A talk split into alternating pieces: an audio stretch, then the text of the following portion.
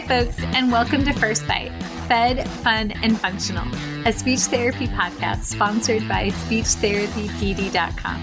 I am your host on this nerd venture, Michelle Dawson, MS, CCC, SLP, CLC, the All Things Peds SLP.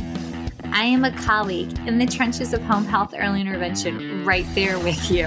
I run my own private practice, Heartwood Speech Therapy, here in Town, South Carolina, and I guest lecture nationwide on best practices for early intervention for the medically complex and fragile child.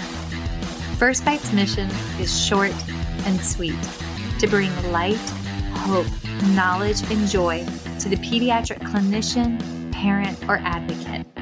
By way of a nerdy conversation, so there's plenty of laughter too. In this podcast, we cover everything from AAC to breastfeeding, ethics on how to run a private practice, pediatric dysphagia to clinical supervision, and all other topics in the world of pediatric speech pathology. Our goal is to bring evidence based practice straight to you by interviewing subject matter experts. To break down the communication barriers so that we can access the knowledge of their fields. Or, as a close friend says, to build the bridge. By bringing other professionals and experts in our field together, we hope to spark advocacy, joy, and passion for continuing to grow and advance care for our little ones. Every fourth episode, I join in. I'm Erin Forward, MSP, CCC, SLP, the Yankee by way of Rochester, New York transplant who actually inspired this journey. I bring a different perspective, that of a newish clinician with experience in early intervention, pediatric acute care, and nonprofit pediatric outpatient settings. So sit back, relax, and watch out for all our squirrels and enjoy this geeky gig brought to you by SpeechTherapyPD.com.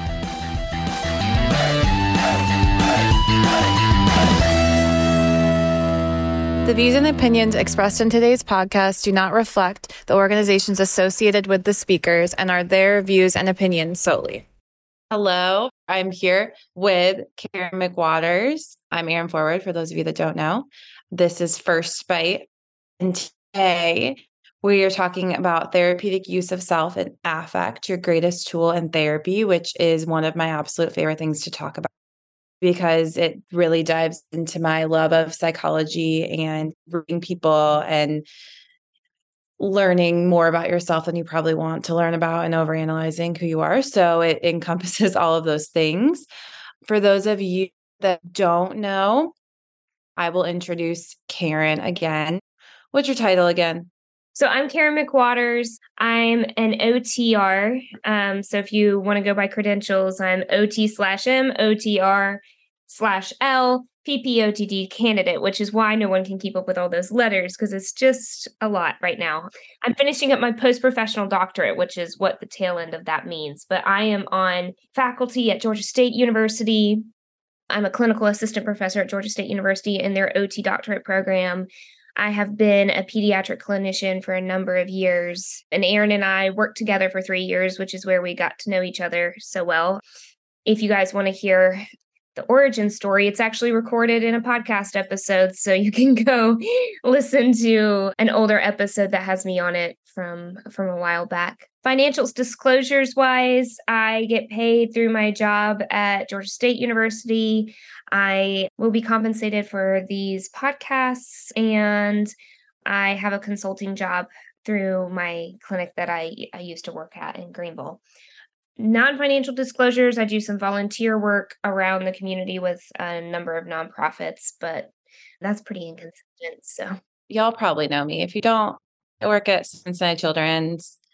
I'm Michelle's First Bite partner in crime. I get paid by Cincinnati Children's. I get paid by Speech PD for First Bite and other lectures with them. Um, non financial, I volunteer for Feeding Matters, sometimes a speech outreach project. I still volunteer a little bit with South Carolina Speech and Hearing Association. And I am a contributor for Michelle's book, Chasing the Swallow. So now that we have that out of the way, like we said last time, for those of you that were here on Tuesday, if you have any questions throughout, feel free to put them in the chat box. We can both see them just to kind of make this as interactive as possible, especially we're going to talk about the models, like which things I've learned about occupational therapy versus speech therapy is occupational therapy like a model and a diagram and a chart. And there's a lot to learn from them in that aspect of especially how to kind of frame your clinical practice. And I've actually gotten very into yoga recently. And what I love about yoga is that they talk so much about like your practice as that you do in yoga. Like what's your practice? And your practice may change from day to day. What movements you might do might change from day to day. It may depend on how your body feels or the environment or what happened that day. And I like to take that mindset into my practice as a clinician. Like we all have our own practice of interventions and theories and experiences that make who we are as a therapist. And that may change based on patient, that may change based on day, but getting to the core of like, what is your practice? What are your values? What do you bring to the table? Is a big thing that this that we will talk a little bit more about today. I think what we'll probably start with is just going through what therapeutic use of self is and talk a little bit about the intentional relationship model also. If you just curious, if you guys have heard about the intentional relationship model or the term therapeutic use of self, if you could raise your hand. Because I know I didn't know of this until I started working with occupational therapists that helped develop this model. So just curious if you want to start, Karen, and give us a little background? Yeah. So if you have an OT friend in your life, you may know that we really like to, like Erin said, make a diagram. We like to visualize things. And so there's a number of models that have been created by the profession of OT, but often speak to larger therapeutic principles. And the intentional relationship model is one of those models. So it's a model for using yourself as a therapeutic tool. And it talks about the interpersonal reasoning process and steps that go into thinking through how you're interacting with people. In fact, in a lot of the literature, which we can give you guys a couple of citations to go read about this model a little bit and how it applies to practice, you'll see like this cycle diagram where there's stages of reasoning and you move through them and then they're self-reinforcing right? So the cycle starts itself over again. And it's really beneficial to kind of have that tool for self-reflection.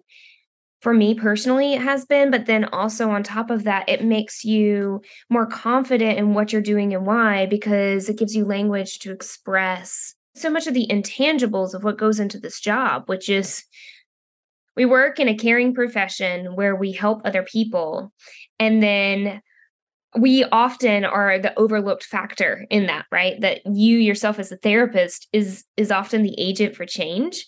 And that means modeling yourself and your interaction is a big component of that session, but we often think about the interventions or the tools or the environment or the the task at hand or the position of a piece of equipment for for OTs as as interventions.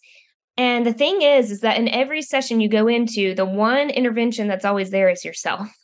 So, yeah, we'll talk a little bit about this model. I'll talk through some of those stages, but Erin, if you want to talk a little bit about therapeutic use of self in speech therapy and the role that that can play, that would be great. Well, the thing I remember, and you and I had this conversation a while back. I vividly remember being in grad school and you would have your lesson plans of goals and what you were going to use to work on those goals and what order you were going to do them. And we would have a reflection piece at the end of like, what could have been done differently or what would you have changed? And it was never a, how could your presence have been different? Your tone, your facial expressions, like all of these little things that impact the children that we work with so much. But yet it was, oh, I could have used a different tool, or oh, I could have created different stimuli, or something like that. And so realizing that you are the best tool in therapy, both for the children you're working with and the caregiver. I say to every family I work with, like, I am a tool, I am a member of your team.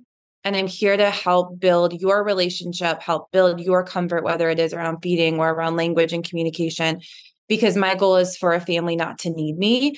And like Karen was saying, the way that you interact with a child can be such a model for a caregiver the way that you respond the language that you use and from our perspective like i talked about in the last podcast the fastest way to aid in regulation and to aid in in that connection piece is through relationship. And so building that relationship is the core or i think should be the core of that experience. And every child and every family has this huge story and this and the reasons for what they're doing what they're doing. And we also come to our sessions and this relationship with what we've gone through. So it's really really important to be able to think about the way you're reacting to things the energy that you bring the responses that you have because those little things are going to have such an impact. And that can be a scary thing. And that can be a big shift to think about because we're not 100% every day and we all have stuff that we go through. But it, the most important thing is showing up authentically. You know, I'll have days like I'll even say to the kids I'm working with, like, I'm having a hard day. And just being honest in that relationship can be so helpful because they're going to come across people that are having bad days and they're going to come across people that aren't able to give them 100%. So that's kind of the way that I try and look at myself and how I show up to work with the kids I work with. One thing I would like to include into this conversation, because I know we're speaking to a bunch of working therapists as well, is the use of yourself as a tool, but then also the protection of yourself from burnout, because that's a big component of this. Burnout is real uh, when you're in a helping profession. And using yourself as a tool is great so long as you do it in a mindful way that promotes longevity for yourself and growth for yourself and not not giving of yourself to the point where you you don't have anything left to give so with that let me kind of clarify on what we mean by what therapeutic use of self is so the authors of this model defined it as the planned use of his or her personality, insights, perceptions, and judgments as part of the therapeutic process. So I kind of want to pause for just a second and think about that. It's not just your personality, but it's the planned use of your strengths and weaknesses as an individual. And it's that mindfulness element that kind of sets this apart because it is mindful, right? It's not just walking in and saying, Oh, I've got a great personality. Let me use that to my advantage. It's very self reflective, which we know and we're used to thinking ots are really used to thinking about reflecting on the environment and the tools and the occupation and the task and all of the other elements involved and then it's easy to get wrapped up in the tangible things outside of yourself and neglect reflecting on yourself as a tool. So, the therapeutic model identifies six different modes of communication. And I'm going to kind of outline those because I think that they're really valuable to think about that you may be switching between a mode of therapeutic communication and making that choice more intentional comes first with like identifying what that mode is. So the the modes identified by this model, the intentional relationship model are advocating, collaborating, encouraging, empathizing, instructing, and problem solving. And the thing about this model is it identifies different things as well. So it identifies a list of intrapersonal characteristics, things you might have inside of yourself, like your tone of voice, your gestural communication, your your approach to your asserting needs, your your level of trust. Those are within yourself and then also within your client. And that match between your intrapersonal and interpersonal really comes through those therapeutic modes of communication. And then the thing that we know happens in therapy all the time, where you really start to reflect on yourself, are sort of these therapeutic events. So the model identifies interpersonal events that happen between a therapist and a client. In pediatrics, the most common one I think is boundary testing. Like that happens frequently. If it doesn't happen, it happens every session, right? But like usually multiple times during a session. And then when you're in pediatrics, you really have the kid client, right? And then you also have the parent client. And oftentimes you'll hit things with the parent client and or the kid client like crisis points or intimate self-disclosures or you know resistance and reluctance to what's going on in therapy empathic breaks where you just misunderstand each other and so this model identifies those kinds of things and then talks about modes that can be used to address them through interpersonal reasoning. I mean i can think of a million times i feel like every time when i would when I was working in an outpatient peds, every time I walked a kid out to the car, one of those interpersonal events would happen, whether it was resistance and reluctance to the HEP I was giving them, or intimate self disclosure with a parent ending up in tears over something that's happened somewhere else, or an empathic break where the parents just had a long day and I've also had a long day. And sometimes we just have a brief communication and we have to leave. We really can't check in on each other. So those things are really, really common. And it's for me as an OT, it's helpful to have a framework to think it through and to be intentional and evidence based with it too. Right. Cause I feel like it it can seem very overwhelming at first. Like I will acknowledge that for some people, some of this does come easier. Like for some people that shifting, I will say, having to shift for other people's needs comes pretty easily to me because I did that as a child. So, like, for better or worse, I have learned very quickly how to read every single person in the room and figure out like what they might need, what they might need. And that's something that I think helps me in the therapy session, but also hinders me to a point that I might be too focused on everybody else's needs that I can't like be as present as I want to be.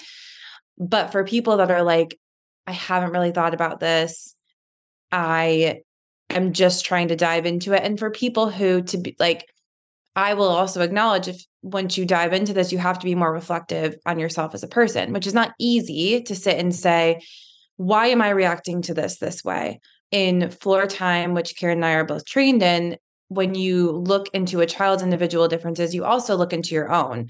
So you look into your own sensory system, your own trauma, your own family history. Because if we're going to show up authentically, which I do love that this is, I feel like a shift where instead of me showing up as a therapist and being super professional and having this role, like there's more of a push to show up as who you are, but you have to know who you are to do that.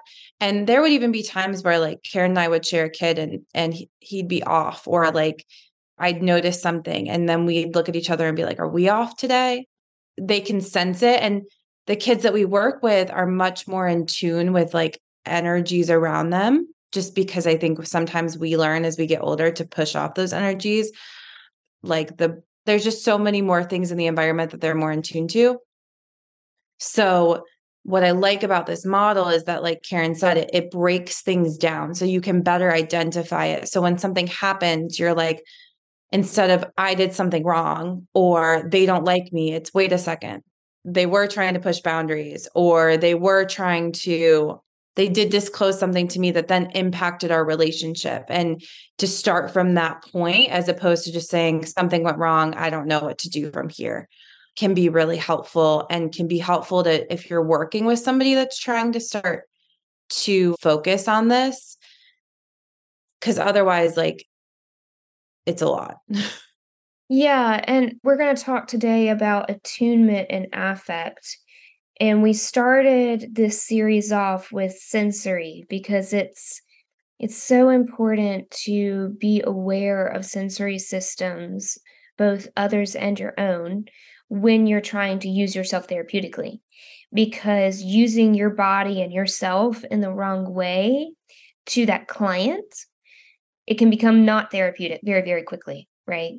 And then also being aware of your own sensory system and knowing when you're going to have to drum up a little bit more out of yourself because in order to meet this client at their threshold you may like for me that's my particular challenge because i'm a pretty low arousal person.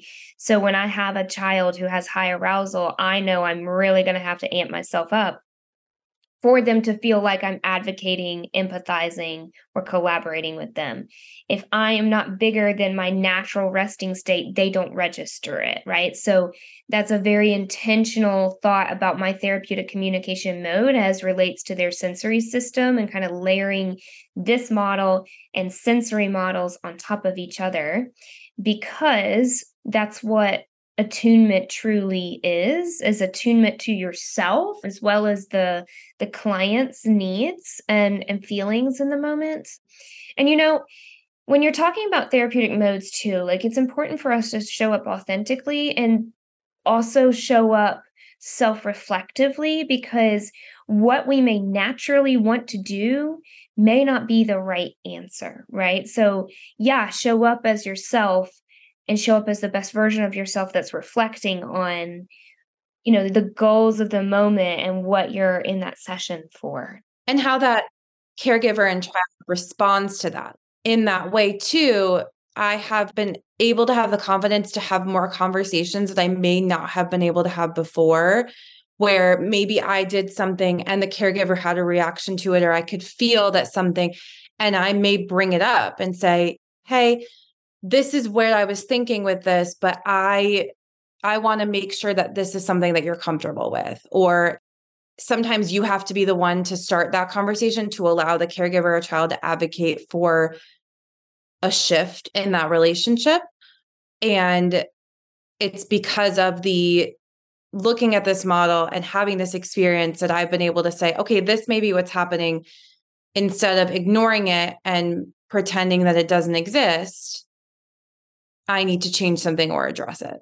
And sometimes that's just having language to be able to identify what that weird feeling was, right? Like sometimes you read something and resonate with it and then you can figure out what that what that feeling was. Which Erin, that was a great segue because I really wanted to talk about what that like interpersonal reasoning process is. According to this model, it kind of starts at the top with like anticipating what is going to happen, right? So when you really start to use yourself therapeutically, it requires some amount of knowledge of that client, right? Whatever knowledge you have, you're trying to anticipate anticipate issues before they happen. You're going to identify and cope with them, determine whether or not a mode shift is required, right? So that's their third step in this process. Decide whether or not what you are doing is working or if you need a new way of approaching it.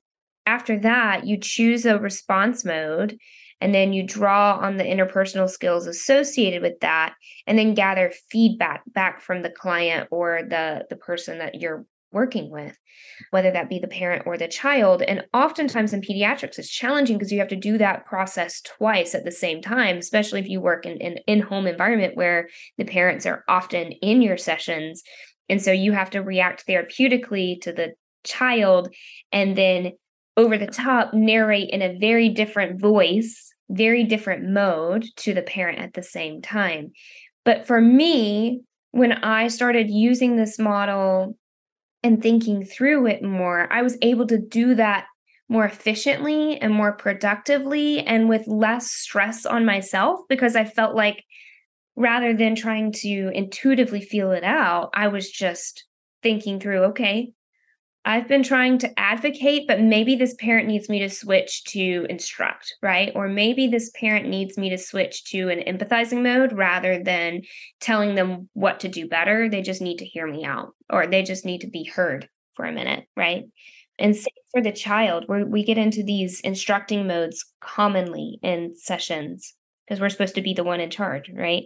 We're supposed to be the one making the therapeutic gains and and the switch is to go from instructing to collaborating and figuring out you know when to switch between those two because there's times for both of those. Within within the same 30 seconds there's time for both of those you know? But yeah. Yeah so that that reasoning process is really important but especially the gathering feedback part.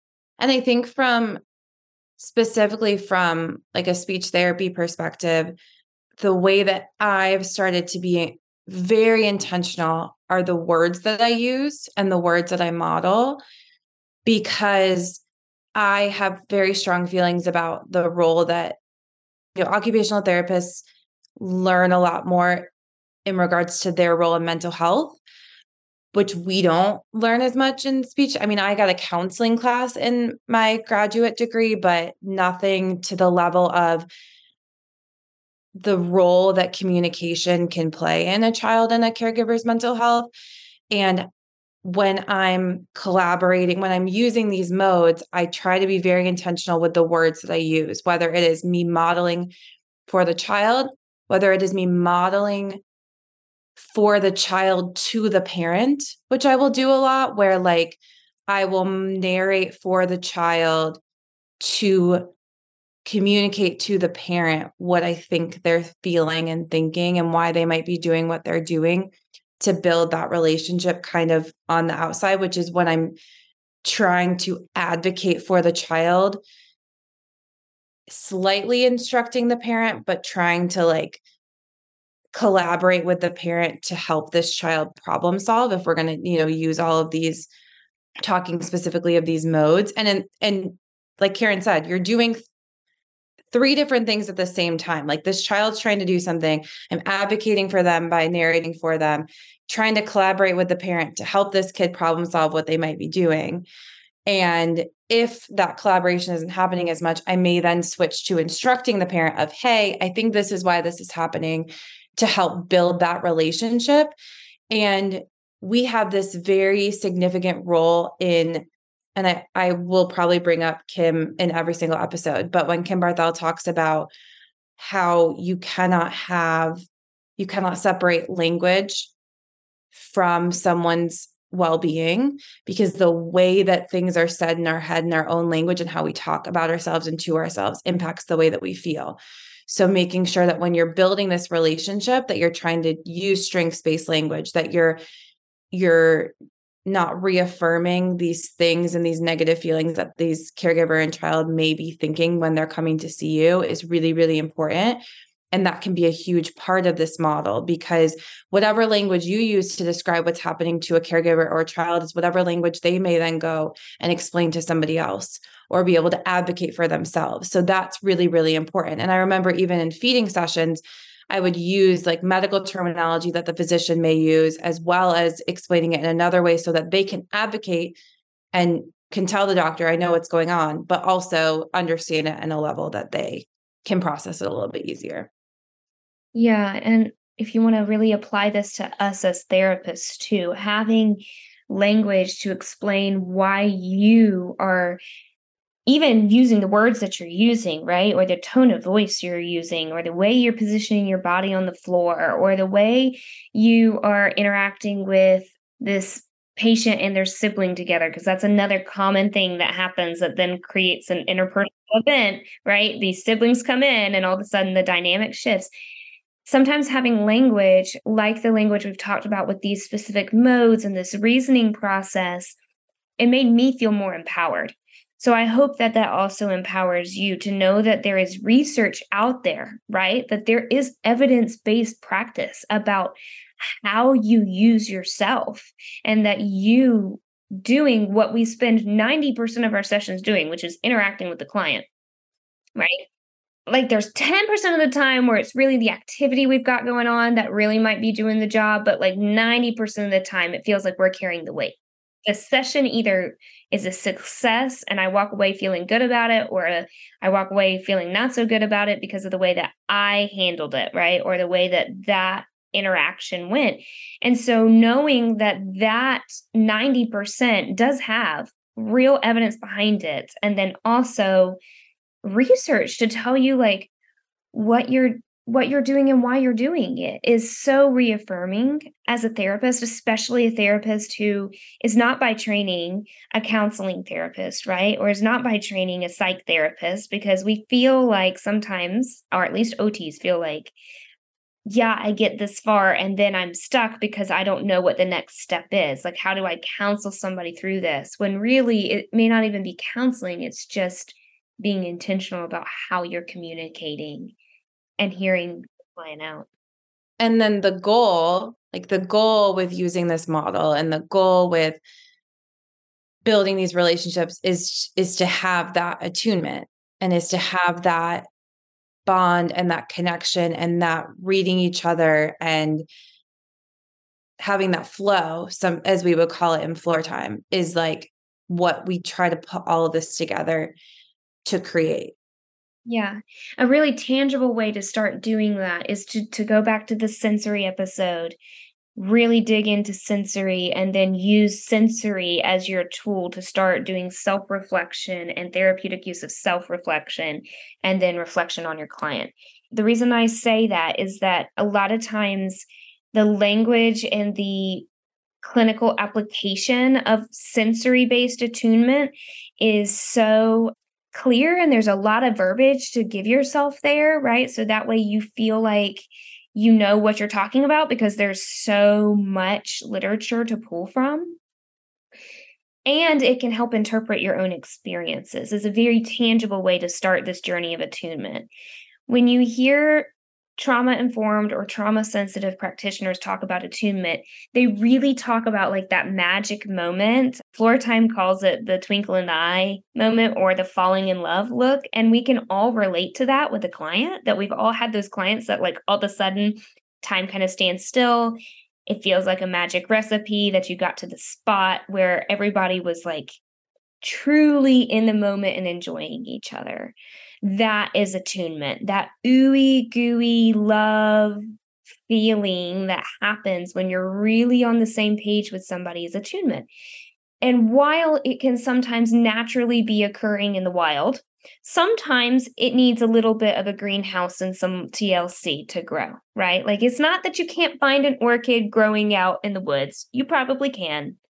But we all know those are temperamental plants that require a lot of time and water and special soil and the right conditions and humidity for them to eventually flower seven years from now, right? Like they're very temperamental flowers. And a lot of times our therapeutic relationships with clients feels like growing an orchid. It feels like you put in a lot of time and you're trying to get the environment just right for one magic moment to happen. And when it does, it really pays off. But just waiting for the lightning to strike and the magic to happen there's so much more out there to get if you start to reflect on yourself and you start to really pull in multidisciplinary pieces to understand the whole person and the whole developmental process and your whole self and how those two entities interact. Mm-hmm. And to find the like the joy in that process too. Sometimes that can get lost a little bit when you're constantly looking for the joy and that perfect outcome to match. And so a lot of the time when I'm feeling the most joy and excitement and attunement with a child is when we're like figuring something out. I remember I had one session with our, you're not supposed to have favorites, but our favorite patient.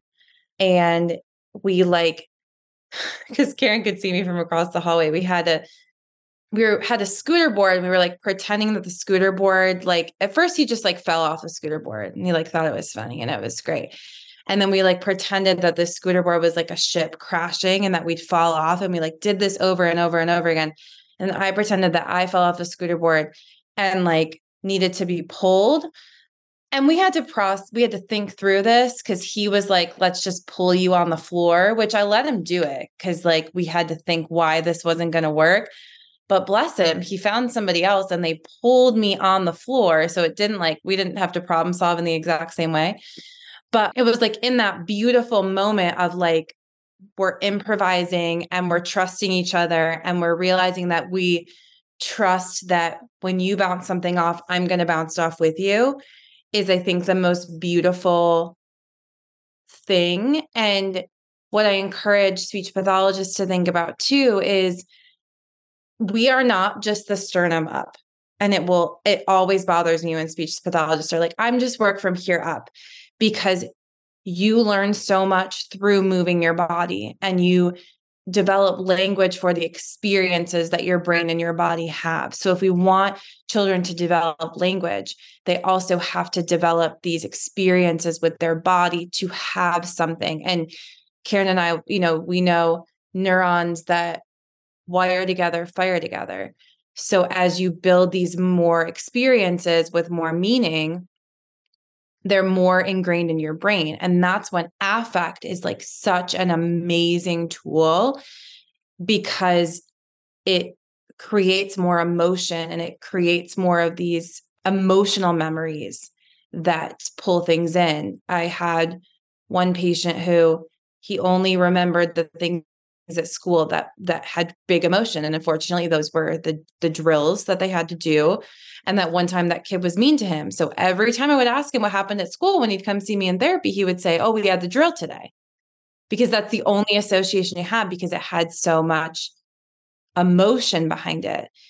And affect doesn't you know there's this connotation that affect is like you're loud and super excited but affect is just how you alter your tone and your emotion for the situation. So i will you know be extra quiet and whisper or pretend to be scared or have these different reactions within the situation or the experience that we're having that again create these stronger connections in their brain to have these memories and to pull these language so that it resonates more so and they can use it again. Mm-hmm. I like the point you make about like the emotional salience of things and that like affect and emotion are really tied together. One thing that sensory research is starting to point to and has pointed to for a long time but is really starting to to show more and more is that every sensory experience is an emotional experience we don't have experiences and then have almost no emotion about them we always have an emotional reaction to you know our world and our things because we're emotional creatures and so using emotion as a tool for intervention is very very effective and important to do but also before we get into affect, Erin, there is one more piece of like attunement that we all need to be aware of. And that is that attuning with individuals also makes you very aware of their attachment style. Because when people start to relate to other people, that's really where attachment comes into play because it's how we first learned to interact with other people. And so being aware that you know, children with disabilities are more likely to have challenges with attachment because I would argue because their sensory systems have a harder time interpreting their world.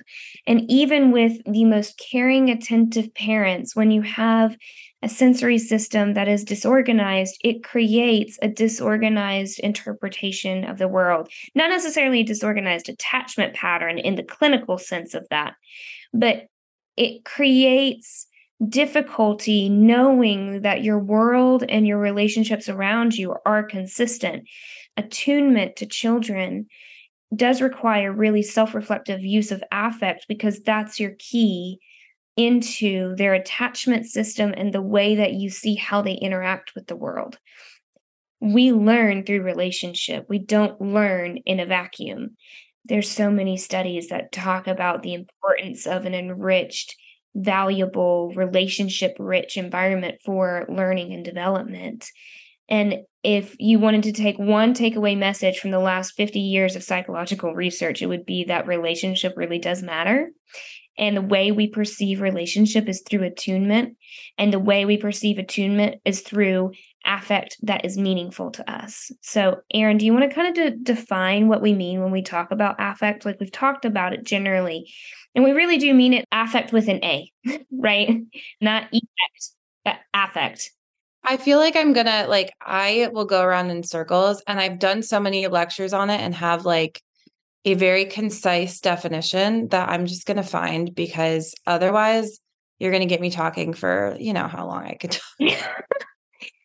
Well, I, while you're finding that very concise definition, I can say that when psychologists refer to affect, if you've heard that term before, it's probably been in a psychology class because when you hear that word in a psychology class, they're talking about people's facial reactions. Particularly, you hear the phrase negative affect in relation to negative symptoms of schizophrenia. That's where most people are familiar with that term. And it means that rather than, you know, when we think of schizophrenia, we think of all the hallucinations and the delusions, but there are negative symptoms, meaning symptoms of things that are missing. One of those is negative affect. It means that people have a flattened affect and have less reaction, less emotional visible reaction on their face than you would expect, which is what psychologists call negative affect. So when we start talking about affect, we're really referring to the outward face and your body. Yeah. But Erin, your concise definition probably puts that way smaller. It's just a sentence. I really thought it was going to be longer. No, a sentence. But it's basically the outward expression of our feelings and emotions. And the thing that I think, especially talking with mostly speech pathologists, is that it is the most important way you communicate the way another person feels about something. And it can be so, so, so subtle. And from a, I'm trying to understand how a child is feeling about something, you have to pay attention to like the crinkle of an eyebrow or how they move their eyes, or it can be a slight movement in their face. I watched this. Have you ever seen the show Lie to Me? No. So it's like the show with this guy's a psychologist, and he sits in on like cases in the oh, court. Oh, He's yeah. I just know what it was tell, called. Oh, sorry. He can tell like the micro expressions and what they mean. And so what I found so exciting but also made me be so much more conscious is that like we can do such subtle things that people pick up on that demonstrate our affect and children are very, very good at picking up on these subtle expressions, especially in your eyes, because that's what teaches safety. So, children very early on, and think about the world that most of the young kids we lived in with masks, all of that information has come from eyes. And so, the way that we use our body, use our tone, use our facial expressions to communicate how we're feeling is that use of affect. And from a multisensory perspective, the more senses we can use to give that information to a child, the better we can develop that attunement. Because, and I think too about the children we work with that have motor differences that maybe have a harder time expressing, whether it's communicating verbally or even expressing some of their affect outwardly because of these motor differences. So I find it very empowering too to know that like there is so much information about there about how much we can develop these conversations and connections even without language. Erin, have you heard about the research? This is uh, long-standing research from the Gottmans about the four horsemen that come into marital relationships. They talk about micro expressions mm-hmm. and how mm-hmm. you tell whether or not a marriage will last or not. And I mean, they this is a husband wife duo, ironically, that are a research duo that research marital conflict and micro expressions. If you're interested, please look up their research. It's very interesting. They they are most famous for the four horsemen, but they categorized expressions down to micro expressions of the eyes and the mouth to really identify what emotion couples are expressing to each other. And their research has gotten to the point where they can predict down to the year and the month how long a couple will stay together based off of their micro expressions. So the attunement and the affect really does make a big difference in in relationship. And it's just very interesting to me that we can break our faces down into such regions that signal either safety and trust or distrust and incongruity. And it's that incongruity, in my experience, that children really react to. So when you are saying something positive in a negative tone, or when you're saying something negative in a positive tone, which I will call out speech therapists for no, not not speech therapists. I was about to call out OTs, and then I paused because I was oh. thinking, no, I just think it's people that work with kids generally. We all tend to be like, it's time to go. And the kid's like crying on the floor. and the kid doesn't feel heard or seen by the sing songy time to mm-hmm. go. I hear you're upset. That is not signaling that you hear the child. Right? So they automatically mistrust you because of that incongruity between what you're saying and what you're doing. And especially for our children who have language delays, that incongruity does not help with receptive language processing because they can't use their other sources of information. Uh-huh. And there's nothing that pisses me off more than when I'm ranting about something and somebody is like, like I love my sister so dearly, but like sometimes I'll call her and I'll like be really hyped up and I'll be pissed off something. She's like, okay. And I'm like, wait a second. What? You can't give me anything? Like I need something more than just, okay. Like it makes me so angry. And so to think about helping children, because I will say to caregivers too, like from my perspective, the most important thing for a family, especially when they first come to see me for a child, is for them first to feel understood and then to work on them communicating. Like my job first is to understand them and to be attuned to what they're feeling and to help them know that the way that they're communicating something and the affect that they're using is valuable and is honored. And so what I also find beautiful is like first I was like, oh my gosh, every expression I make is going to be and Karen knows my my micro expressions are like less micro. Like I'm very very expressive with my eyes when I'm feeling something. But it also shows like even just a smile with your eyes. Like I do swallow studies and I work inpatient and those aren't situations that like those are really hard situations for families and sometimes even just smiling at them and showing them that this place that I'm a safe person can make the world of a difference. And honestly, I've been rewatching Grey's Anatomy, and something about McDreamy that is really great is he always smiles with his eyes at all of his patients. Which, like, now that like we were talking about this, I was like, oh, he does a great, very trauma informed McDreamy. Like, I was very Hats off. But no, you know, that's actually something Karyn Purvis talks about in TBRI too. She talks about when you ask a child for eye contact, which we have to be careful about with our neurodivergent friends. So hear that with a big grain of salt. But when you are making eye contact with a child or when you're asking a child to look at you, because we often do that to make sure that children are tuned into what we're saying, right? That's a natural reaction to be like, hey, I need you to look at me to make sure that you're paying attention to me. Again, giant grain of salt with with neurodivergent friends, but she talks about you can never ask a child for their eyes if you're going to show them shame, right? If you look angry and they take shame away from your face, then you haven't helped them. You've put them into a shutdown spiral. And so she always talks about like soften your face, smile with your eyes. Never ask a child for their eyes when you're angry because that's a normal reaction as a human. You're going to get frustrated with these kids, right? They do some stuff sometimes that either scares you or makes you frustrated. And anger is a natural reaction out of that.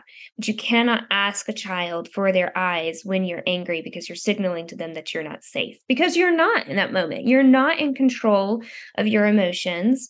And so I developed a strong practice of anytime I felt myself about to say, Hey, I need you to look my way, right? Or can I have your eyes? That's what I usually ask children. Can I have your eyes and can I have your hands? That's a TBRI thing. When I felt myself getting to that point, before I said anything, I made sure to kind of rub a hand across my eyebrows right here because I realize my eyebrows go up when I'm stressed, and then just like kind of rub it down and smile. So it kind of manually relaxed my facial muscles and I smiled. And then my tone would soften because I was making myself shift my mindset. And I will tell you that there are so many kids who get used to not making eye contact with adults because they're used to only making eye contact in a place of shame it's powerful when you can soften your affect and use your affect to use it as a place of connection even when you may have to be correcting something that's going on right? Like you cannot throw paint across this room. I get it buddy right? But i can say that with a smile in my eyes and a smile in my voice so that they can hear the correction and not go into a shame shutdown. That's a tbri side side chat though the other thing, though, Erin, and I really want you to kind of touch on this because it's really valuable for speech therapists, I think. And then also, I really like the language you use around this, is talking about using affect to mirror a child's affect and then putting words to it to like help them understand emotions. Can you kind of talk about the power of doing that and how it can tie into interoception and self awareness for a child? Yeah. And I just took again Kim Barthel's trauma informed class, which like really trauma sensitive, course, she calls it, really reiterated like what I've already felt. And Michelle actually was the first person that taught me this because I had a patient that I saw when I was her student. And I remember one day he got on the floor and he had this meltdown because he was frustrated because he couldn't have a toy. And Michelle got right next to him and she got with her voice, she was like, I'm mad. I'm frustrated. I can't have my toy. And he's like laying there next to her and looks at her and is like, Oh, like you're mad too? Me too. Like I, that's like, I get it. And so often I think we're afraid of these big emotions and these big feelings. What you learn is children who have a lot of times when they have sensitive sensory systems, they also have sensitive to emotions because those are very, very much connected. And the way that we describe and the language that we use when a child is in a certain state of feeling and emotion can really, really shape how the words that they use and their understanding of how they feel. So, what I try to do is mirror the affect that they're using, get on their level, because we also have to think about where we are positionally. Karen and I, because of our training, like I, we try to never be too often above a child, especially when we're having these moments of connecting because when you're above a child that can be a you're you're using your power whether you're meaning to or not and then with the same emotion and the same intensity whatever that be modeling i feel in their voice and what you think they may be thinking every once in a while you might be wrong but if you've built this trust and connection they're going to tell you when they're wrong and you will be I'm always surprised at like sometimes the level that a child will be able to let go of that emotion when somebody labels it for them. So often it's not necessarily, you know, I want that toy back that you took away from me, or that's not usually the solution. The solution is to be heard and be felt and be understood so that I can feel that emotion and it can process through my body. And also to know that that emotion is is not unsafe.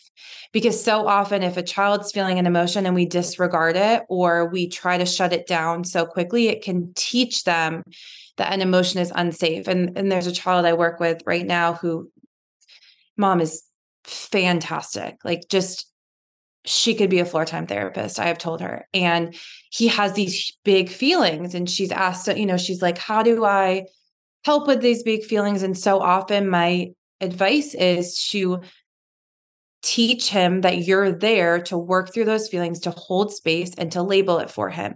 And that can reiterate, you know, these big, the thing that I've learned, these big feelings aren't going to go away. This is the reaction that their body has. They feel deeply. As we work through their sense, you know, help them with their sensory system, they may be able to prepare themselves a little bit more so it doesn't have this big reaction. But we're not going to stop these feelings by ignoring them. So the more we can label them, the more we can give words to these emotions that they have, the more they can understand themselves and then be able to communicate that before it reaches that point where they have that meltdown because they've been able to have the words to say it. And like I have so many, you know, I love when a kid will tell me I'm mad or I'm frustrated. And sometimes like I'll bring an AAC really early. And sometimes if they can even tell me, then they can move on with it because they're like, I need you to know this. And I didn't have the words to say it before, and now I do so let me tell you about it. Yeah, and we have a special role to play in just our children who are experiencing the world a little differently than than others, right? We have a special role to play in helping them make meaning out of what they're feeling and, and doing too. And I say that as an OT who really appreciates it when my speech therapy partners help me find the language for them too, right? Like I can help them make the play make more sense, to interpret their world a little differently, to work on those social skills, but I need help helping them find the words because that's that's not my specialty, but they need those words to be able to do all the rest. And well, and Kim will say like, you know, she will say in those situations, they then, you know, say a parent is modeling it, they carry their parent with them. Mm. So when you model that, they carry you and that situation with them to that next experience because it was so emotionally charged. So it's honestly in those moments where I'm even more, I really have to check myself and be even more intentional with how I respond because they're going to remember that experience because it was so emotionally charged. And so if that means you have to take a step back, take a breather so that you can show up with them in using the language you want to be using and uh, being attuned with them, then that's okay. It's okay to take a second to make sure that you show up in the way that you want to, as opposed to reacting really quickly and then maybe responding in a way that's not as thought out as you would have wanted it to be. Yeah. Now, as we kind of wrap up this evening, I think one thing that I would like to leave you all with is just like a few quick like practical takeaways. Erin, you got any that are like, how do I start doing this? Right? How do I start being more intentional? How do I use well, I think, I think number one is you have to take time to get to know that child. Like I will spend some of my first sessions like really observing and watching more because you cannot be attuned with someone that you don't understand. And the way I explain it to parents too is I say, you know, it would be unkind and unfair for me to say that I understand you and your child after one session. So for the first couple sessions, I'm really going to start to take time to watch your child to learn how they learn and to better understand them so that I can show up and be the best therapist for them. Because, you know, like we talked about, it's not just about having a good personality, it's about adjusting your therapeutic use of self for the family and the child that feels right to you. There are going to be times where you have families where you're like, we're just not a match, and that's okay. And I also think we didn't talk as much about this today, but like touch is such a valuable tool that has to be used very intentionally because we have so many kids that have negative experiences with touch. But like you and Dylan taught me so much about like just a handhold, like just the value that like holding a child's hand when you're connecting with them can do if that if if they're comfortable with that, it yeah, can, can be very powerful. Kim taught me, and I'll try and describe this in words so people who are not online tonight can can imagine it. But Kim is an NDT trained therapist. So she is trained in therapeutic handling and positioning. And she was telling me that oftentimes, if you're just trying to touch a kid but not signal control, sometimes just holding the like ball of their thumb, what OTs call their thenar eminence right here underneath their thumb. Just holding that with your hands gives you an ability to touch, but they don't feel like your hand is covering theirs or you're restraining their wrist. But then at the same time, you can signal to them which way to turn and which way to move. And just that touch allows attunement without control. So, yes, you're right. Touch is a big one. We could probably spend three hours just on touch and, and how to mm. How mm-hmm. to use touch and when not to use touch. My big one is practice self reflection. So being aware of yourself.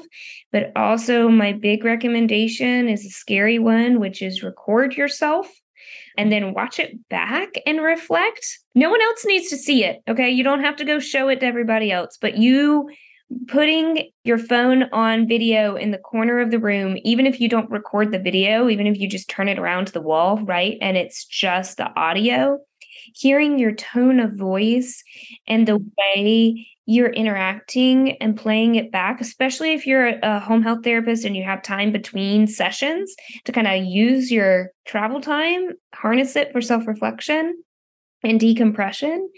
That's a big, big help. I think Erin and I will both say that recording ourselves is the biggest way that we've grown and the way that we continue to grow. Yeah. And we will oftentimes give those recordings to people we trust for feedback as well. So it's, it's not, weird, but you get used to it it's weird, it's uncomfy, but it's really worthwhile doing. It's very like mindfulness reinforcing and then also lets you pause and slow down and be like, okay, I thought I was empathizing, but really sounds more like I'm instructing and I need to work on like delineating when I'm empathizing with somebody and when I'm instructing them. But yeah, that's my big my big takeaway. Well, if you guys have any questions, we'll give, you know, we'll stay on for like five extra minutes to answer them. For those of you that have to leave right now, just make sure if you want live credit for tonight that you go on to Speech Therapy PD's website and take the quiz before the end of the day today. Um, just to make sure that you get credit for it being live. Didn't want to forget before people started to sign on. But if you have any questions, um, if you want to find us, I said this last time, but we're both on Instagram. You can message me on the First Bite Instagram or Erin Forward SLP or our First Bite email, which Michelle gets those, but she'll forward it to me if it's a me or Karen specific question. Yeah, it's it's I feel like when you start to dive into this, I mean, our job never gets boring, but it it's taught me a lot about myself to have to to reflect on all of that. The good, the bad. Karen see me cry a lot. You know, you just it just vice versa. Vice versa. Yeah. Thank you guys so much for joining us. This is basically conversations we have regularly. Sometimes we'll I like voice memo Karen if I like come up if I like think of something or have an idea sometimes I just sit here and listen to Karen. I'm like, wow, I'm so lucky to have her on speed dial. So lucky to have found each other. Find your OTSLP. Yeah. That's, That's, our other tip. The big pro tip is find yourself a friend, especially an interdisciplinary friend, in print for you to explore these concepts. So the concepts are I linked the two articles that we were talking about. There's also a I'm trying to think what the website is. There's a website that has a really good I think it's like Chicago. If you it search intentional relationship model, yeah. yeah, there's a really good website. If you give us a second, the quiz for the podcast should be in like where you went in to sign in to take the course. It should be in there underneath it. If you have any issues with that, you can email. Let me see if I can put the first bite email in there. I think it's first bite at speechtherapypd.com.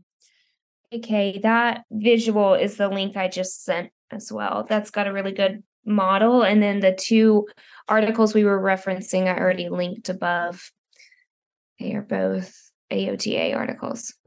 I put my email in there if you guys if have any questions or if something comes up. Yeah, it might be when it ends. If it if there's an issue and you don't find it when it ends, email me and I'll forward it to you me.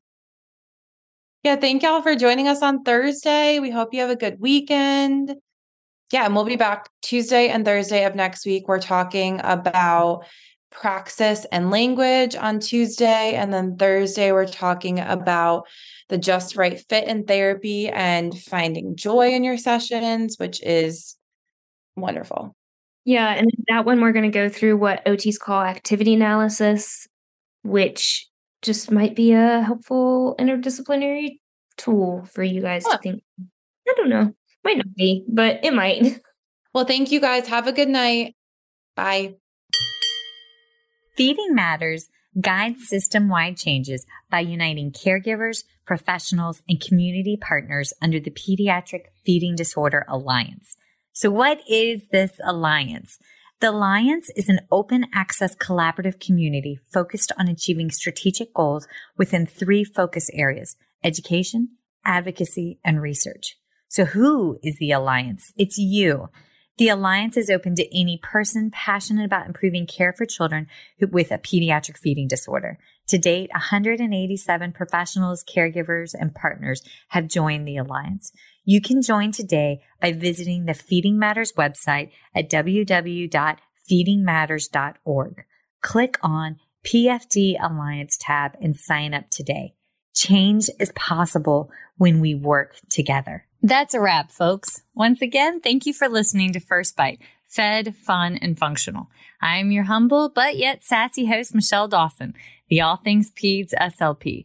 This podcast is part of a course offered for continuing education through speechtherapypd.com. Please check out the website if you'd like to learn more about CEU opportunities for this episode, as well as the ones that are archived. And as always, remember, feed your mind, feed your soul, be kind, and feed those babies.